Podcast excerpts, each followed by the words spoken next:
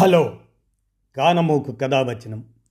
మోహనవచనం పరిజ్ఞాన హితబాండం శ్రోతలకు ఆహ్వానం. నమస్కారం. చదవదగునెవరు రాసిన తదుపరి చదివిన వెంటనే మరువక పలువురికి వినిపింపబూనిన అది ఏ పరిజ్ఞాన హితబాండమవు పో. మహిళ మోహనవచనమై విరాజిల్లు. పరిజ్ఞాన హితబాండం లక్ష్యం. ప్రతివారీ సమాచార హక్కు ఆస్ఫూర్తితోనే ఇప్పుడు. వై శ్రీలక్ష్మి విరచితం. అమ్మ భాష అస్తిత్వం అనే అంశాన్ని మీ కానమోకు కథ వచ్చిన శ్రోతలకు మీ కానమోకు స్వరంలో ఇప్పుడు వినిపిస్తాను వినండి. అమ్మ భాష అస్తిత్వం. ఇక వినండి. అమ్మ నుడికి అపకారం జాతి ఉనికి ప్రశ్నార్థకం. భాష ఒక జాతి ప్రజల అస్తిత్వానికి చిహ్నం. ప్రతి భాషకు తనదైన విశిష్టత ఉంటుంది. అది దానికి ఒక ప్రత్యేకతను ఇస్తుంది నేటి ప్రపంచీకరణ యుగంలో ఎన్నో భాషలు క్రమంగా కనుమరుగవుతున్నాయి. ఇది ఆందోళనకర పరిణామం. ప్రపంచంలో ప్రతి భాషకు తనదైన సోయగం శైలి ఉంటాయి. వాటిని మరో భాషలోకి మళ్ళించాలి అనుకోవటం అన్ని వేళలా సాధ్యం కాదు. ఒక మహదానుష్కుడు చేసిన చిరు రంధ్రంలోంచి మరో మేటి విలుకాడు బాణం వేయడం లాంటిది. నలుసు కంట్లో పడితే మంట కడుపులో పడితే పంట అనే వాక్యం ఆంగ్లంలోకి ఒదుగుతుందా? దుష్యంతుడు శకుంతలను తొలిసారి ముద్దాడే సందర్భంలో ఆమె చుబుకాన్ని మెల్లగా తన వైపు తిప్పుకున్నాడు. అదే క్షణంలో ఏదో అలికిడై ఆమె చప్పున తప్పుకుంది. ముద్దాడబోయిన రాజు మూతి ఎలా ఉండిపోయిందో సూచిస్తూ కాళిదాసు అక్కడి శ్లోకాన్ని నా చుంబితం తూ అంటూ ముగించాడు. చివరి అక్షరాన్ని చదవగానే సాహితీ ప్రియుల మదిలో రసజ్ఞ మనోజ్ఞ భావన చివాలున ఉబికి పెదాలపై చిరునవ్వుగా మెరుస్తుంది. కాళిదాసు శ్లోకంలోని సుకుమారమైన ఆసారాన్ని తెలుగులోకి తేవాలని ఎందరో విఫలయత్నాలు చేశారు. కందుకూరి వీరేశలింగం వంటి పండితుడే పట్టుచిక్కక అనువాద పద్యాన్ని ముద్దిడలేకపోతీ అంటూ ముగించారు. ఏ భాషలోనైనా ఇలాంటి ఉదాహరణలను పరిశీలించినప్పుడు మూల భాష విశిష్టత ఎలాంటిదో తెలుస్తుంది. ఆ సొగసు సోయగం విశిష్టత పలుకుబడి ఏ భాషకు ఆ భాషే సొంతంగా సాధించుకున్నవి. అందువల్ల లోకంలో ఏ భాషకు ఆ భాషే స్వయం సమృద్ధమైంది. ఒక్క మాటలో చెప్పాలంటే మనిషి సారం మాటలో వ్యక్తమవుతుంది.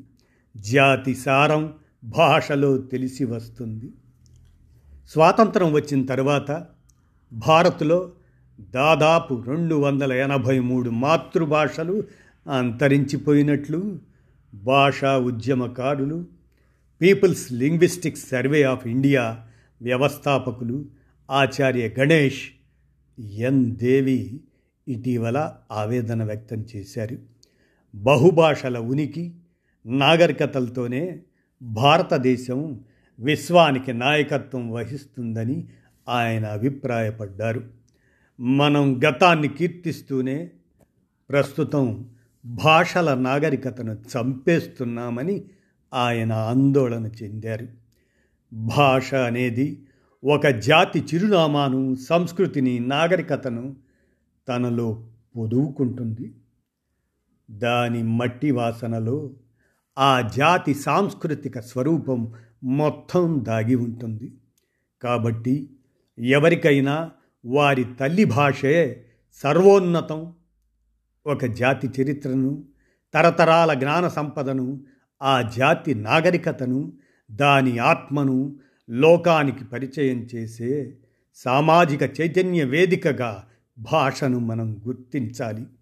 కొన్ని వేల ఏళ్ళ చరిత్ర గల ఒక భాష మరుగున పడిపోయిందంటే దాని ద్వారా తెలిసే ఆ ప్రజల సంస్కృతి చరిత్ర ఆ భాష ద్వారా మాత్రమే ఊహించగల వ్యక్తీకరణలు అన్నీ తెరమరుగవుతాయి. ఆదివాసుల అనుమతి లేకుండా వారి పుట్టుపూర్వోత్తరాలపై డిఎన్ఏ పరీక్షలు చేయడం సరికాదు అని ప్రొఫెసర్ గణేష్ వ్యాఖ్యానించారు. ఆదివాసుల భాషా సంస్కృతులపై ఆధునికల దాడిని ఆయన ఖండించారు. కార్నికోబార్ దీవుల్లో ఆదివాసీ తెగలకు అత్యంత ప్రియమైన నాయకుడు అక్కడి భాషా సంస్కృతుల పరిరక్షణకు కృషి చేసిన బిషప్ రిచర్డ్సన్ దీనిపై అప్పట్లోనే గళం వినిపించారు. బాబు రాజేంద్ర ప్రసాద్ రాష్ట్రపతిగా ఉన్నప్పుడు ఆయా రంగాల్లో రిచర్డ్సన్ చేసిన విశేష సేవలను గుర్తించి భారత ప్రభుత్వం ఆయన్ను రాజ్యసభ సభ్యుడిగా ఎంపిక చేసింది. ఢిల్లీ జీవన విధానంలో ఇమడలేక కొద్ది కాలానికే ఆయన రాజీనామా చేసి వెనుదిరిగారు. ఆ సమయంలో మేము మీకు చేయగలిగిన సహాయం ఏమైనా ఉందా? అని రాజేంద్ర ప్రసాద్ అడిగారట. దానికి రిచర్డ్సన్ మా పద్ధతులు మా ఆచారాల ప్రకారం మమ్మల్ని బతకనివ్వండి. మా భాషా సంస్కృతుల జోలికి మీరు రాకండి. అదే గొప్ప సహాయం అన్నారట. అప్పట్లో పాత్రికేయులు నార్ల వెంకటేశ్వరరావు ఆయన నేతృత్వంలోని పార్లమెంటరీ బృందం కార్ నికోబార్ను సందర్శించింది. నాగరికత తమ దీవుల్లోకి ప్రవేశించక ముందు అక్కడ దొంగతనాలు లేవని ప్రజలకు అబద్ధాలు తెలియవని రిచర్డ్సన్ చెప్పారట. యుద్ధాన్ని సూచించే పదమే వారి భాషలో లేదని అన్నారట. ప్రపంచీకరణ ఫలితంగా వందల సంఖ్యలో అంతరించిపోతున్న అమ్మ భాషలు ఇప్పుడు హృదయ విదారకంగా విచారకరంగా ఘోషిస్తున్నాయి. వాటిని చెవులారా ఆలకించిన ప్రొఫెసర్ గణేష్ వంటి నాగరికులు తిరిగి వాటిని ప్రభుత్వాలకు వినిపించే ప్రయత్నాలు చేస్తున్నారు. నేర్పేవారు లేకుంటే నేర్చుకునేవారు తగ్గిపోతారు. ఆ భాష నెమ్మదిగా కనుమరుగవుతుంది. క్రమంగా మరణించటం మొదలవుతుంది. ఆ జాబితాలో తమ అమ్మ భాష చేరకుండా చూసుకోవలసిన బాధ్యత ఆ జాతి జనులపైనే ఉంటుంది. ఆ మాతృ రుణం తీర్చుకునేందుకు మనం ఇప్పటికైనా మేలుకోవాలా? వద్దా? ఆలోచించండి మీరే అంటూ వై శ్రీలక్ష్మి గారు ప్రశ్నార్థకంగా ప్రశ్నిస్తున్నారు.